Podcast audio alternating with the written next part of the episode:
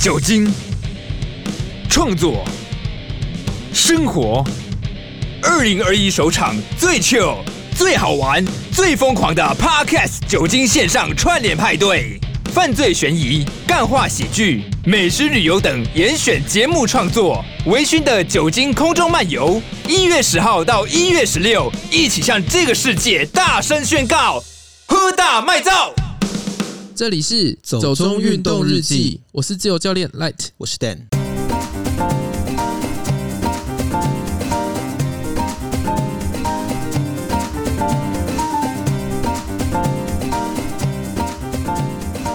梅西破纪录六百四十四球，门将都收到啤酒。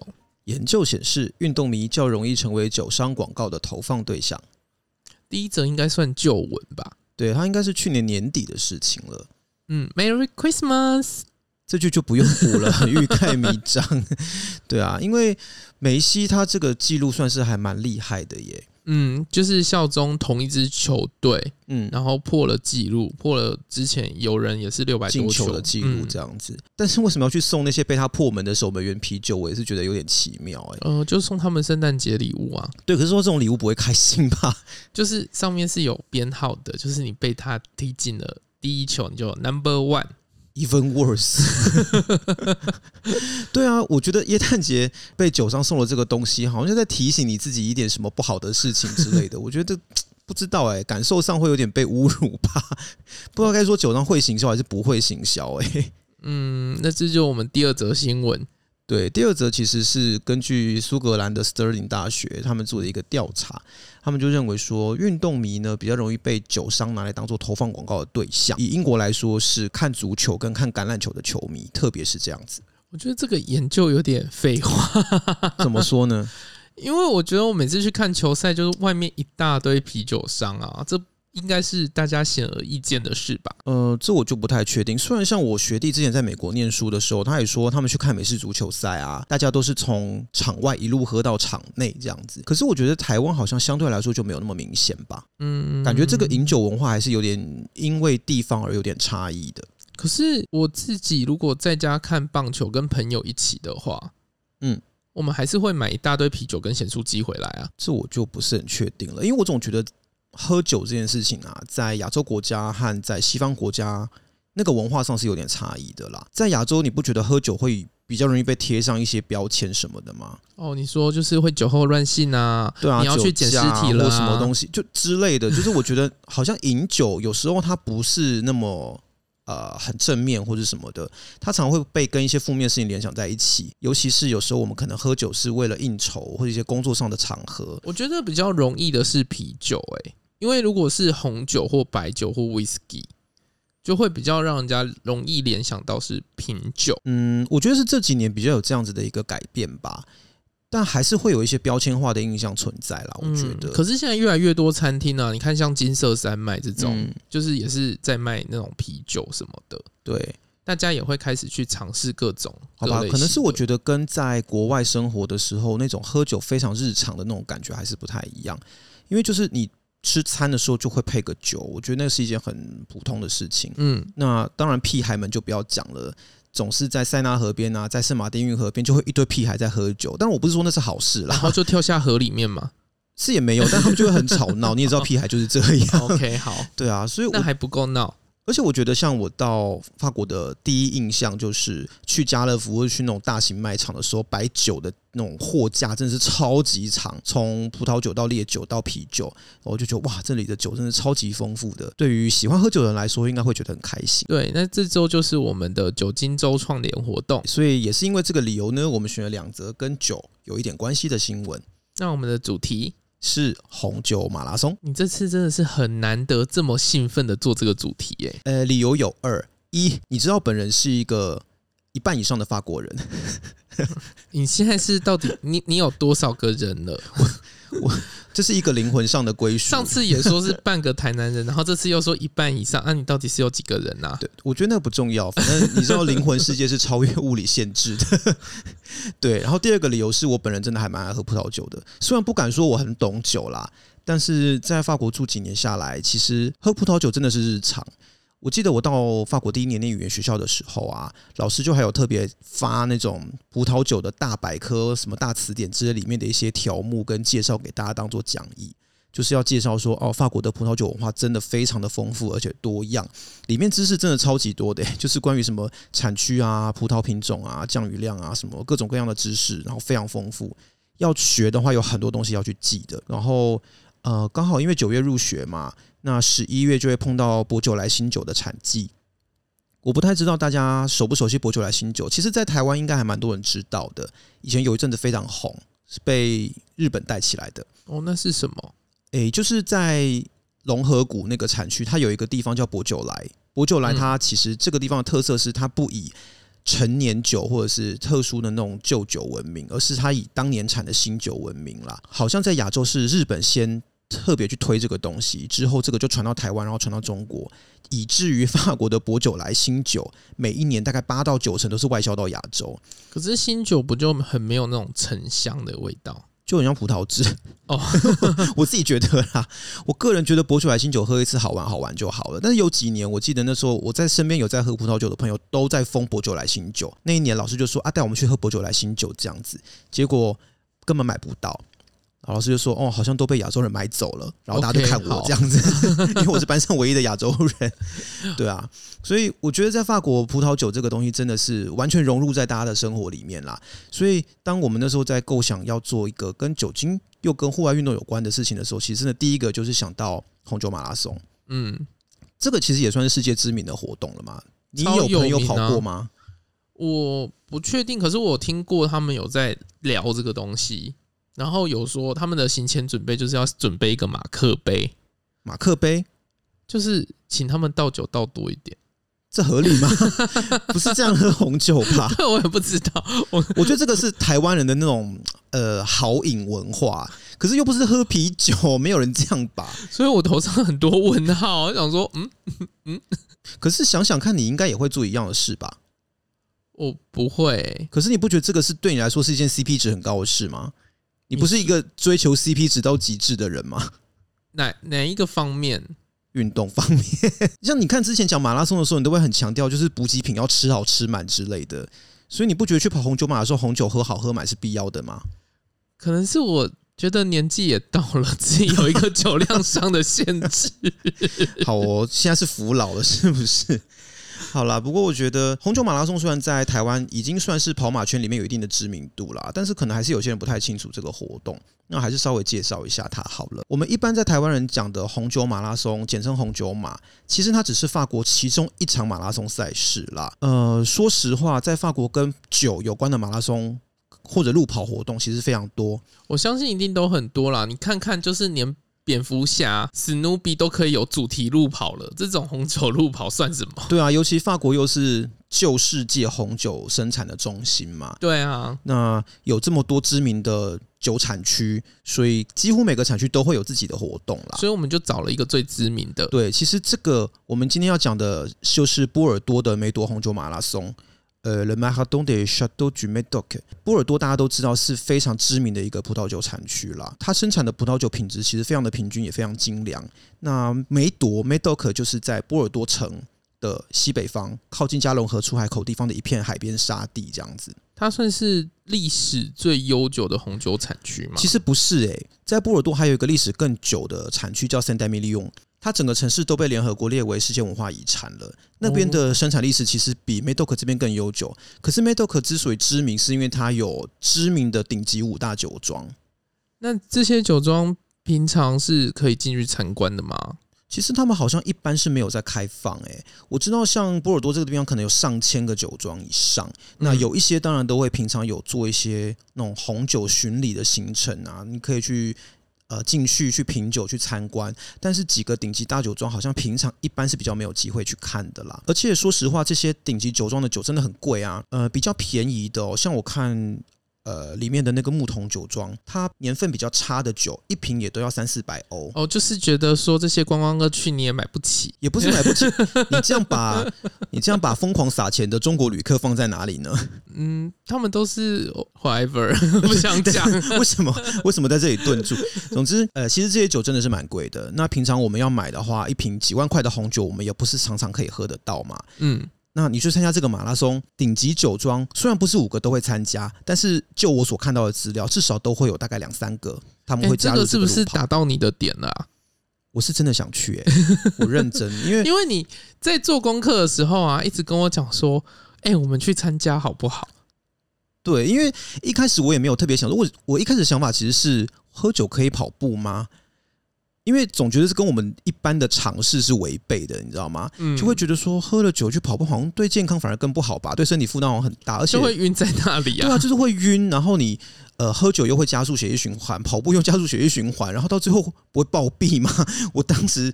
一开始想到的是这件事情啦，但是后来查一查之后，觉得嗯，好像是可以去跑一下，因为一是呃中间的补给站，你可以喝到各个不同酒庄的红酒，而且连这种顶级酒庄都会加入，实在没有不喝的道理。结果你也开始 get 到那个 CP 值的点了，就是你以前推坑那推错推错方向啊。对，我应该要推酒，对，我现在因为这件事情，我觉得我好像有进入到那个 zone 里面，我觉得嗯，好像。慢慢的可以理解你之前说那个 CP 值是什么意思。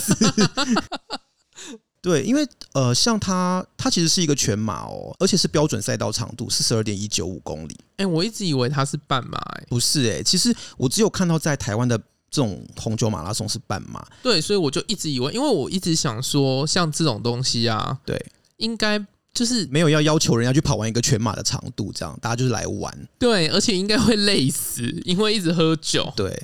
可是没有哦，欧洲人真的没有在跟你开玩笑，欧洲人就是要你喝了酒去跑全马。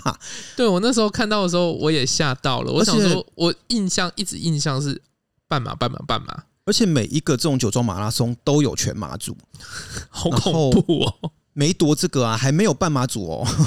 别的像我看阿尔萨斯那种，他们是有半马组的，嗯，但是其实梅铎这个没有。我觉得可能就是因为人太多了，对，如果再分半马出来，人又更多。他其实真的算是人报名报名参赛人数算是相对来说很多的，因为我记得大概前几年都是有八九千人甚至一万人去报参赛。拜托，你说可以喝到几万块的酒，我怎么样我也要去报啊？呃，虽然说你顶级酒庄在这里面参与，他出的酒不会是他们酒庄里面最好的，但是这些知名酒庄出的副牌酒也不会品质太差，所以我觉得不管怎么样喝了都值得。对啊，你不是说就算它是就是他们最低的酒都要几万块吗？呃，我不知道未接啦，因为我自己也没有买过。嗯、我能够在酒酒庄或者是在卖酒的店里面看到的这些五大酒庄酒啊，真的都是万把块起跳，有些。那种年份很好，或者是很旧，我看到什么一九五六零年代那种一罐是几千欧，哎，真的很惊人。对啊，就是我平常只能在家乐福或者什么那种超市里面买一个五十欧的酒，我都已经觉得是很不错的了。然后你要我去买个几千欧的酒是不可能的。有钱人的世界真的好难懂哦，真的完全是另外一个世界呢。所以就会觉得说，哦，我有机会可以到五大酒庄，然后还可以喝到他们出产的酒，我没有道理不跑啊，是不是？而且就不要说酒了啦，我觉得他们补给品真的也都很棒。嗯。跟田中马什么是不能比的哦？你真的很瞧不起烤鸡、油饭这一些东西。我不是瞧不起，可是你知道，我真的觉得这种东西很日常啊，你懂吗？平常在吃午饭的时候，我也可能会去旁边菜市场买个油饭啊，然后可能会去吃烤鸡。那个对我来说，真的觉得还好。可是像你去跑梅多红酒马的时候，前面的路段它给你的补给品比较普通，可能大概就像法国面包啦。呃，松饼啊，巧克力啊这类的，其实也算不错了啦。但是到中后段开始就会出现什么烤牛排啊，呃，烤乐排啊，生蚝啊，鹅肝、鸭肝啊之类的。那这个我有兴趣了，是不是？是不是有感觉到那个美好之处在哪里？所以就会觉得说，哦，哦，光吃这些就回本了，真的。而且其实报名费又没有很贵，报名费我知道六大马是七千多啦，这个没有那么贵哦。大概只有他们的一半哦，这个更便宜是不是？嗯，因为像红酒马，他们每年都有在调涨那个报名费用。嗯，但是到去年二零二零年原本要办的赛事呢，他们的报名费是调到九十欧元，其实也就是三千出头而已。哎，那这样子可以喝到万百块的酒，然后又可以吃到这些东西，真的还蛮爽的，是不是？那要不要一起去报名嘛？第一次反客为主的，就是 第一次是由我来推坑。因为真的是很不错，而且我觉得这个活动好玩的地方是在，当然你不是只有报马拉松这件事情而已，嗯，因为它是一个三天的活动，几乎是一个嘉年华。在赛前一天晚上，就是礼拜五的晚上，会有像选手之夜那种。对啊，可是这很多比赛都会有啊。对，可是他们是会找，诶，那个他们的赛前选手之夜是叫做 Le Mille Battes，一千种还是一千份意大利面，就是让大家坐在那边一直吃意大利面。他觉得有点累，他没有菜单哦，他就说。他们主办单位强调说，会让大家吃到各种大家可能平常没有吃过的意大利面。除此之外，还有酒庄派来的侍酒师在现场当志工。侍酒师就高级了，对，是不是瞬间就奢华了起来？可能看年度啦，有些年度还会放烟火啊，然后有乐团演奏，大家会跳舞，直接就很嗨啊。这是包含在那个九十欧吗？哦，不是，不是，不是。哦，还是它就是另外加加购。对对对，它其实有各种不同的套餐组合，反正就是 A、B、C，然后终极套餐这样。对对对对，然后也有顶级全套的那一种，嗯，大全套。因为其实主办单位也蛮贴心的，他们就讲说，哦，你跑马拉松的时候，你可能没有办法好好的逛酒庄啊，你可能没有办法好好的呃欣赏到我们的风景啊，所以我们在跑完。全马的隔天，我们还安排了一个十公里的酒庄巡礼，就是带大家去一些酒庄，然后继续品酒，继续吃东西。品完酒之后，继续给大家吃午宴，这样子好爽哦！那就是吃吃喝喝行程啊，完全是。所以这整个马拉松基本上就是一个超级欢乐的嘉年华。而而且我觉得这就是对有一些就是爱酒人士，嗯，也会有想要参加。哎，有啊，我就说我学妹上次跟我们去镇西堡那个啊，嗯，她的。主管就说很想去报，然后一直想要拜托我学妹陪报，就说很怕喝到一半不省人事，需要人帮助这样子。可是他脑波不是也？可是我觉得他应该不算爱酒人士吧？嗯，而且我学妹就小鸟胃，对，他去参加这种比赛对他来说没有优势，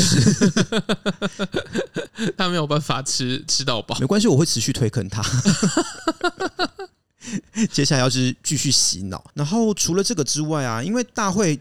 想也知道，这种以吃喝玩乐为主题的马拉松，当然就不是给大家认真跑成绩的嘛。嗯，大会也开宗明义的就讲了，想要跑成绩的本活动不欢迎这样子。哦，我真的很凶哎，法国人嘛，我们法国人是比较自我中心一点，你知道？哦，好，不要再露出不以为然的眼神了。你刚刚讲说法国人以自我为中心，我就想到 Emily in Paris。你不要举那么烂的例子好不好？这部戏真的很烂哎。我只看了一集就看不下去了，因为那个真的不是真正的法国，它是一个平行世界，你懂吗？就是真的，我所有在巴黎的朋友看说，到底这是哪里啊？我不认识这个地方啊。好，回来吗？够了。好好好，OK。呃，总之这个活动除了三天就是充满了各种各样吃喝玩乐的行程之外，那他也不要求你跑成绩嘛，基本上大家跑开心，关门时间算很长的，所以六个半小呃六个半小时关门。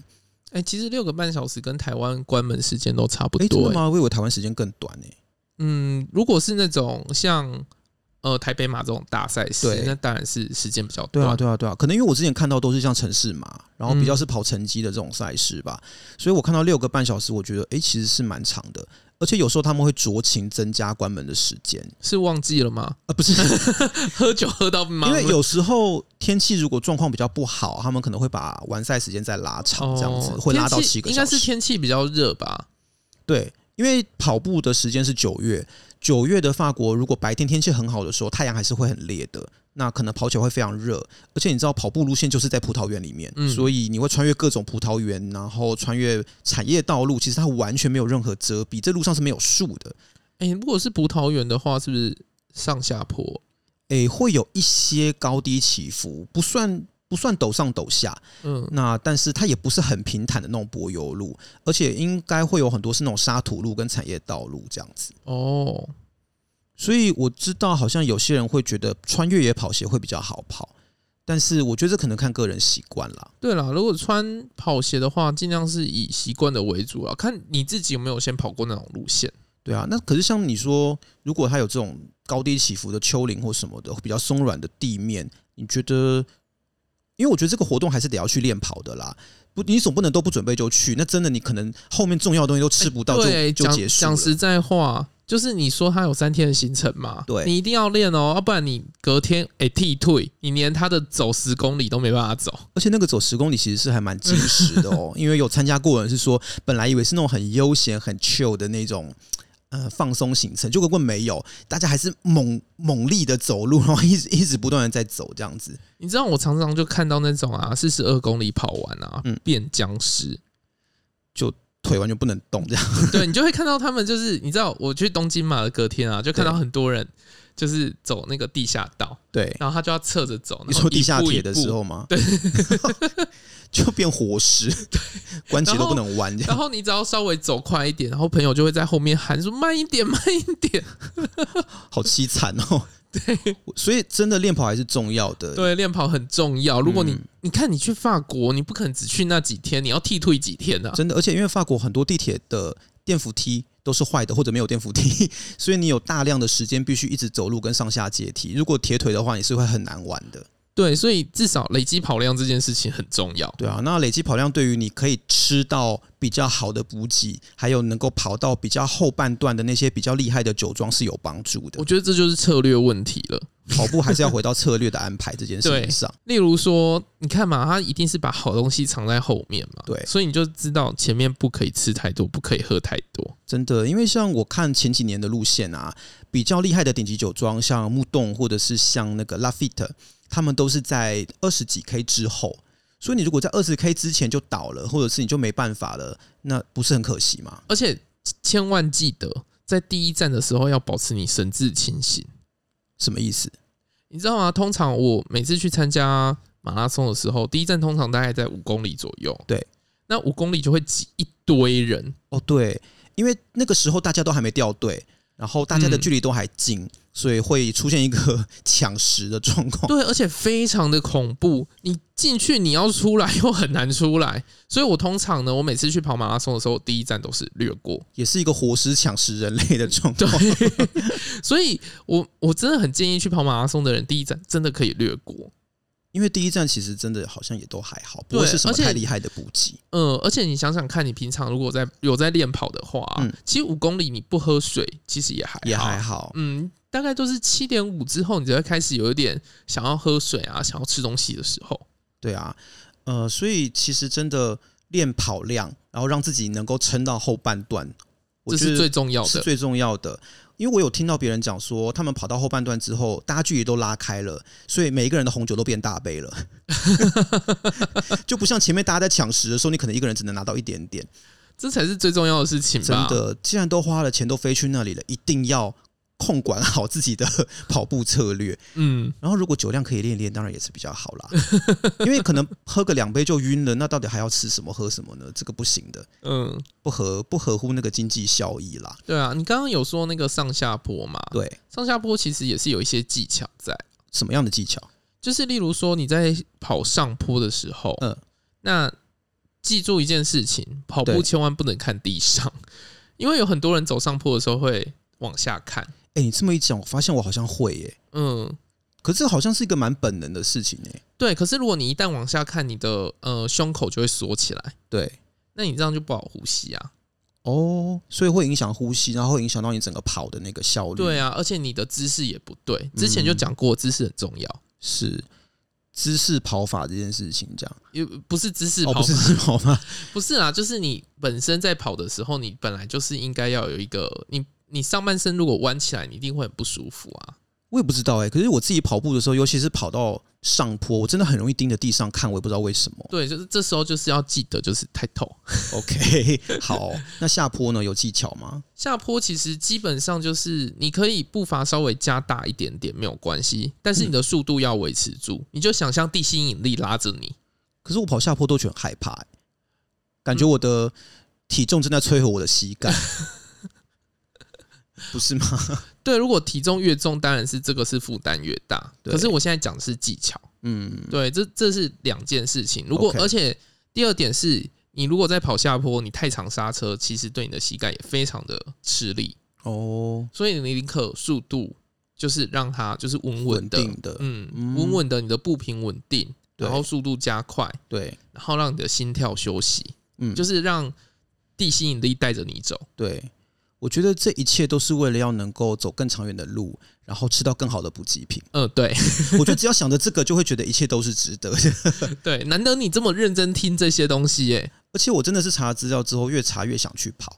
希望疫情呃过去之后能够第一时间去报名这个马拉松。我觉得你最兴奋的是那个很奇怪的回收车哦，它其实应该不算回收车吧？我觉得它其实应该算是配速跟警告，就是。就是你已经在最后了，对对对，就是大家都知道跑马拉松会有配速员嘛，嗯，你跟着他们跑的话，你可以大概在多少时间内抵达终点？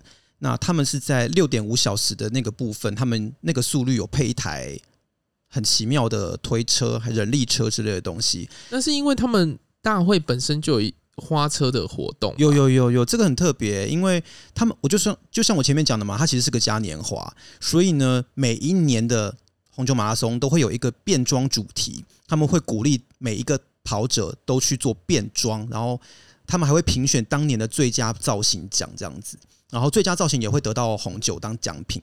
那他们除了个人之外，也有花车组，所以也有看到蛮多人，他们是会用呃像推车或者是脚踏车去改造，然后就弄成大家好几个人一起拉或一起推着一台造型花车去跑这样。那这个东西有另外的奖项。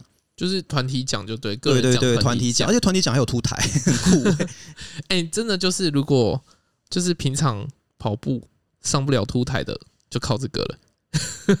但我觉得要弄一台推车去跑，真的也蛮辛苦的啦。应该是不需要一开始就挑战这种事，重点是要吃到东西。可是你不是说个人的那个造型有奖吗？也有也有，对啊，那就拼这个了。也是啦。像什么三太子那种，应该都可以去报名一下。不过还是要符合他们的主题就是了。嗯，他们前几年的主题我看有什么 superhero 啊，有，而且还有一年是专门针对 Marvel 的。OK，对。然后去年原本的主题是电影，但是因为去年疫情的关系，他们就延后嘛。去年就改成虚拟跑啦，线上跑。嗯，那你还是可以扮装这样子。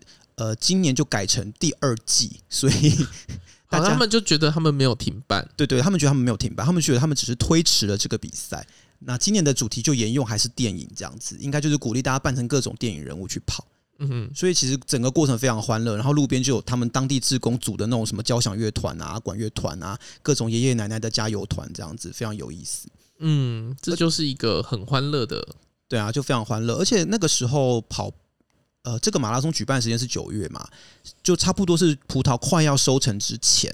所以算是一个还蛮合适去跑的时间。如果你要到九月、十月葡萄收成之后的话，葡萄园就还蛮丑的，就没有东西。哦，就是它刚好就是葡萄开始长出来的，应该是它就是快要采收之前的那个前夕，然后办这个活动这样子。哎，这样子去参观这些也是蛮值得的。哎，我是真的觉得不错啦。嗯，而且波尔多这个地方啊，它本身就是观光资源很丰富的地区，所以既然都来这边参加了三天的活动，我也还蛮推荐大家可以在波尔多的周边去玩一玩。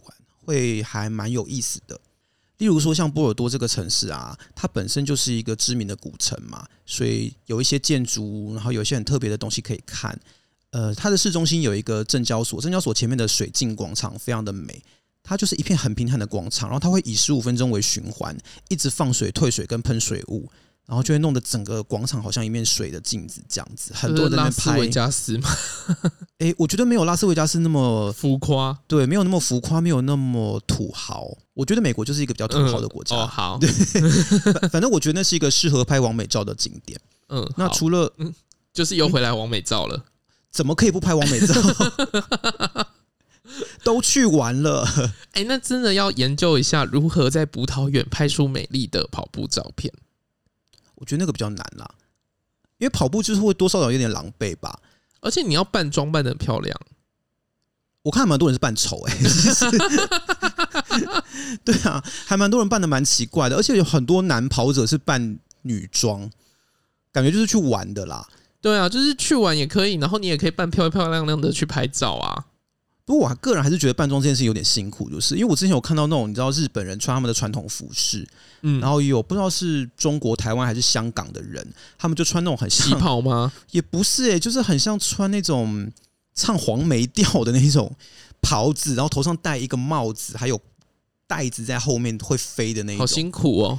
对，我就想说，你穿这样去跑不会很热吗？就算是花招百出啦。嗯、啊！但是总之，我觉得，呃，这个东西不提啦。那波尔多这个城市本身有蛮多漂亮的景点可以走，但是除了波尔多城之外，我个人还蛮推去另外两个在波尔多近郊的地方。一个是在大西洋岸的阿卡熊，阿卡熊那个地方有非常特别的一个景观，叫做皮拉沙丘。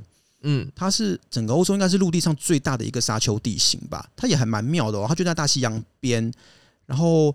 有隆起整片很大很大的沙丘地形，然后在旁边就连着森林，就那个沙丘超突兀一块在那里，然后很漂亮，很像沙漠。嗯，对。然后那个地方它是月世界，不不，月世界是那种泥浆吧，应该不太一样，而且还是火焰山。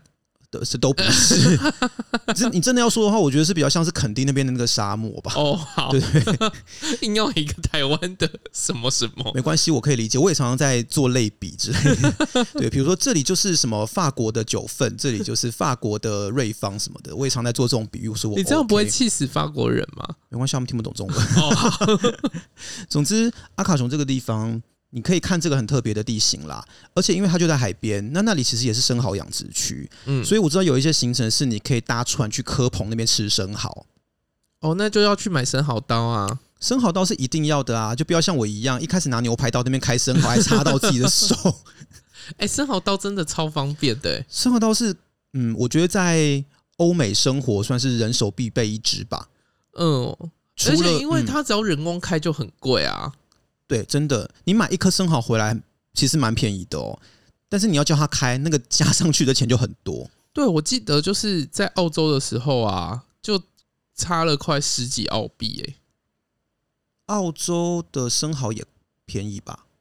嗯、呃，我是直接去农场买啦。哦哦哦，所以你就是买那种一箱一袋那种回来？对啊，就是直接就是它有几颗，然后就是直接买几颗。对啊对啊，其实我也是啊。之前我们也都是大概每年冬天的时候就会买一整箱生蚝回家开。嗯，那当然也会在现场，它可以给你做那个品尝啦。呃，就是开各种不同的生蚝给你吃看看，然后配个白酒这样子。那种的话就。单价真的会差蛮多的，嗯，所以真的还是自己准备一个刀自己开来吃比较合算。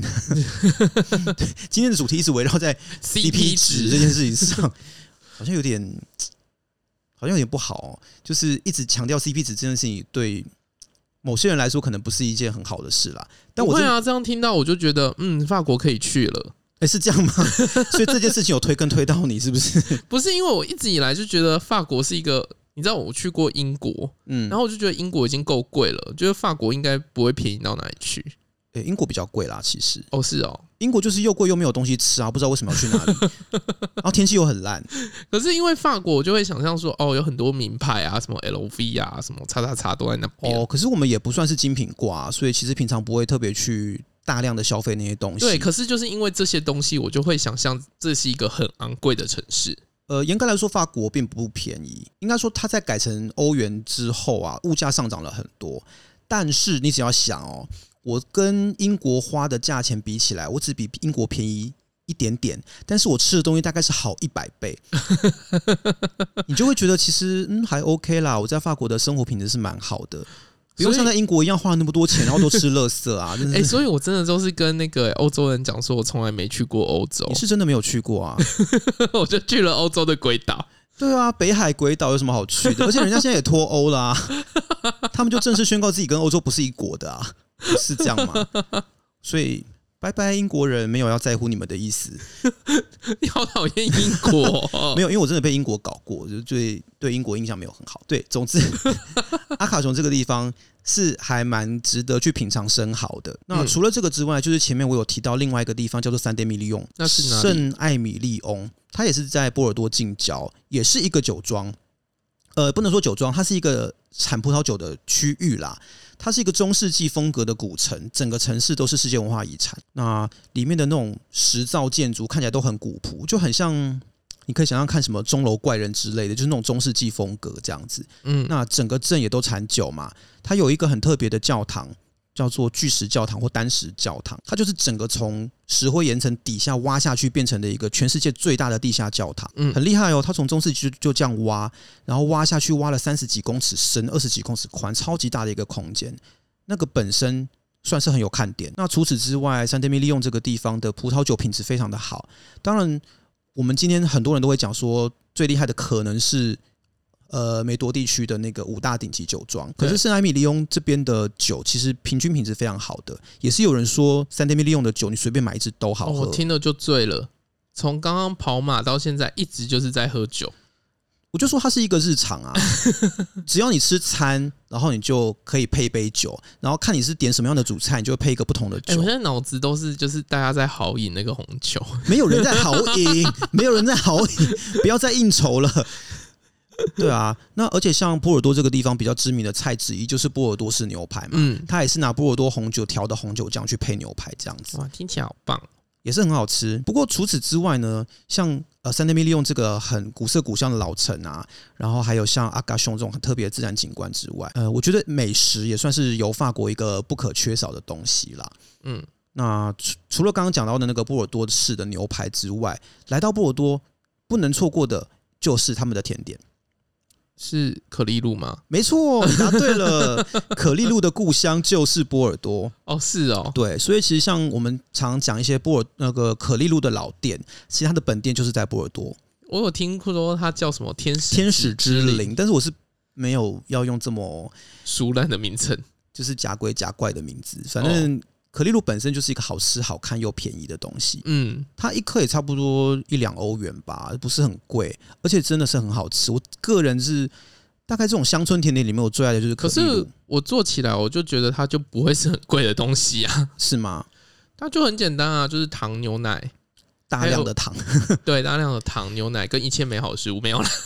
啊，等一下，刚刚最后偷渡了什么东西？我有听，我好像没有听清楚。变成飞天小女警，对啊，为什么？对啊，反正可丽露这个东西真的好吃，而且那边也可以买一些铜模什么东西的，我觉得是还蛮好的。如果是喜欢可丽露的人的话，会很喜欢这里。而且他们有各种尺寸，就是那种超小的到超大可丽露都有。是要多大啦？因为我有吃过，真的很大一个，就一般可丽露大概两三倍大那种。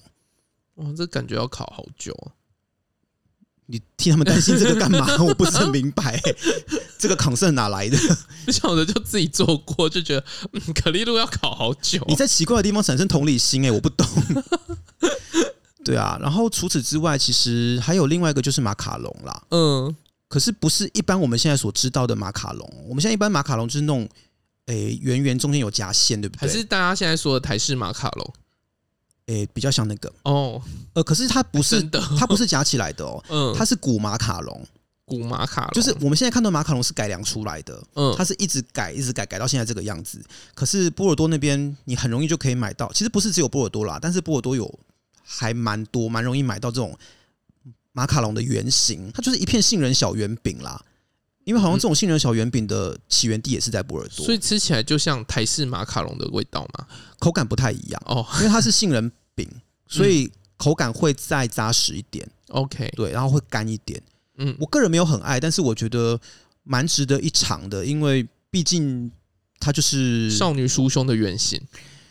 对，就是原本的少女的酥胸，听起来很伤心，不知道为什么有一种哀愁感，就是她已经变。老少女了，我们这样会不会涉及年龄歧视或是什么的？我不知道，有点担心。对啊，总之我们对了马卡龙做了一个歧视的动作，不要再动作，没有在报新闻好吗？对啊，反正我觉得，因为波尔多自古就是一个产酒的地方嘛，那这个城市就一直都有钱。你也知道，有钱人就是爱吃一些有的没有的，所以他们的甜点文化也算是，我觉得相对来说蛮发达的啦。那饮食文化这些东西都算是不错，而且。它属于法国西南部嘛，法国西南部处理肉这些东西都还算是蛮厉害的，所以我个人觉得波尔多这个地方算是好吃又好玩啦，那它风景也漂亮，而且其实从巴黎过去也不麻烦，从巴黎有呃 TGV 就是高速列车可以直接到，对啊，大概两三个小时吧，看中间停的站数。我觉得这个地方真的是很值得一游。那如果可以搭配红酒马，再搭配一个这样的行程的话，我会觉得是非常非常棒。你已经做好你自己的行程规划了？对对对，我都想好了，我已经都笔记好了，等到可以出国的时候就要回去，这样子。就第一件事情，先跑红酒马，先练跑吧。我觉得还是得先练啊，这个不练不行。对啊，就现在练啊，等到疫情一好就可以飞去了。不是因为你知道我去过波尔多一次，嗯，可是我是去波尔多开研讨会的，所以。就一直觉得波尔多哦，漂亮漂亮的啊，东西还蛮好吃的，但就没有更多的深刻的印象。然后我是为了查这个波尔多红酒马的一些事情，我才特别再去做了一下功课，才发现啊，波尔多比我想象的还要有趣，这样子。哇，你之前就是大错过诶。对，不过因为那个真的很临时，就是突然就是有人丢一个链接给我说，哎，这个研讨会在波尔多报一下，然后我就报，然后就去去了三天，然后就回巴黎这样子。所以对波尔多印象算是不太深啦。哦，就是快闪，会有点快闪行程这样子。所以这次因为刚好也做了红酒马的功课，就会觉得说，嗯，真的很想再去。嗯，对啊。那但是像还是简单的提一下啦，就是红酒马当然不止这个梅多克红酒马，即使在波尔多另外一个葡萄酒产区叫布雷，它就在。梅多的对岸，他们也有一个自己的红酒马拉松，那个规模就很小，报名就很容易，好像大概一年都只有几百人跑而已吧。我觉得比较大的特色是他们的葡萄酒比较是那种小农酒，因为梅多那边都是知名酒庄嘛，或者是至少是分级酒庄之类的，他们都是有经过 AOC 认证，就是那种产地品质控制，所以那边会比较多文青。我觉得这个只有在台湾比较适用哦，就是文青跟小农的连接在台湾比较明显啊。好，对啊，但是呃。类那个地方，他们很多是这种小农酒庄出来参加，所以你会得到的酒可能比较是小农的酒。所以文青的路跑就去另外一边。我没有说是你说的，本人没有负这个推荐的贴标签。对，然后其实像阿萨斯的那个阿里萨斯的红酒，呃呃，它不是红酒嘛，像那个阿里萨斯亚尔萨斯在法国东北的葡萄酒马拉松，嗯，或者是像南法的绿贝红也有一个葡萄酒的马拉松。或者是像，其实也是在法国西南干邑，我不知道你有没有听过生产干邑白兰地的那个地方，干邑有一个自己的马拉松。我比较好奇的是，它到底是不是让大家喝白兰地跑步？哎，嗯，因为这个听起来比较疯狂。嗯，大家都会倒在地上。我觉得葡萄酒就算了，我觉得他们可以做一个干邑的瑜伽。哈？你说喝葡萄酒做瑜伽，呃，喝白兰地做瑜伽吗？呃，反正都有啤酒瑜伽了，感觉会直接昏睡吧？我觉得啤酒瑜伽也很神秘耶，因为喝啤酒就会胀胀的啊，然后你要做瑜伽不会凸出来吗？我有看那个照片，其实我没有去参加过，然后我知道台湾有很多，呃，但是我看到那个照片，我觉得有点不解，就是在做一些伸展的时候，手上还拿着一瓶啤酒，这个只是拍照用吧？真的要喝吗？我不知道哎，下次参加看看喽。我没有想要，好好，那就跳过。可能问问看看有没有对瑜伽有兴趣的朋友去参加一下，再跟我们回报这样子。对啊，总之法国真的有很多这样子的活动。那如果你觉得 Medoc 这个一个不过瘾，你想参加别的，因为我真的有看过，我真的有看到有人是在收集这种葡萄酒马拉松的。那你要收集一下吗？先跑第一个看看吧，搞不好跑完一个之后觉得此生的扣打已经用完，搞不好跑完第一个你就觉得哦，白兰地也 OK。可能是不会这么红啦，我我觉得我也是一个有年纪的人，对啊，但是因为现在疫情不能出国嘛，所以这些当然这些计划当然暂时都不可能执行。那就想说顺便讲一下，其实台湾是有红酒马拉松的，但是都是跑半程，嗯，我们没有跑全马的。台湾也有啤酒马拉松哦，啊，有吗？有啊，啤酒马我不知道哎，我只知道红酒马，好像在嘉义那一带。哦，是哦，嗯，台湾的红酒马我知道是在台中啦。就是比较知名的永丰红酒马拉松，对，这个我有听过。对，它算是办比较大型，然后办比较久，好像已经办六七年了。但是去年开始，我看到台北也有一个类似的红酒路跑，它是叫做台北葡萄酒路跑参会这样子。嗯，所以其实这类的活动，如果你有兴趣的话，我们其实还可以找到蛮多相关类型可以做选择。那你要先实验一下永丰的，我看一下补给品再决定。就是一定要有生蚝跟牛排。首选，对，因为如果又是什么油饭的话，我就觉得好像没有很大红酒，就算了。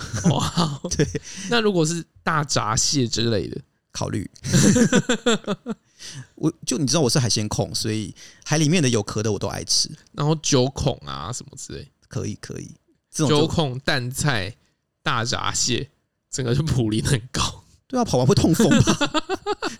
不过最后还是要讲一下啦，呃，因为。喝酒跑步确实，它在运动上不是一件很正确的事情，所以也不是鼓励大家去喝酒然后做运动。嗯，那他们也。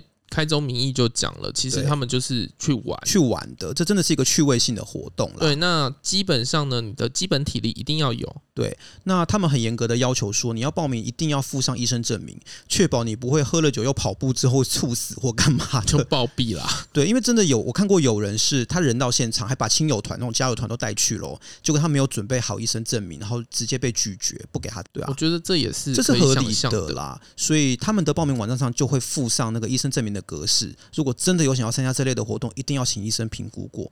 嗯，对啊，对啦，安全安全才是最重要的。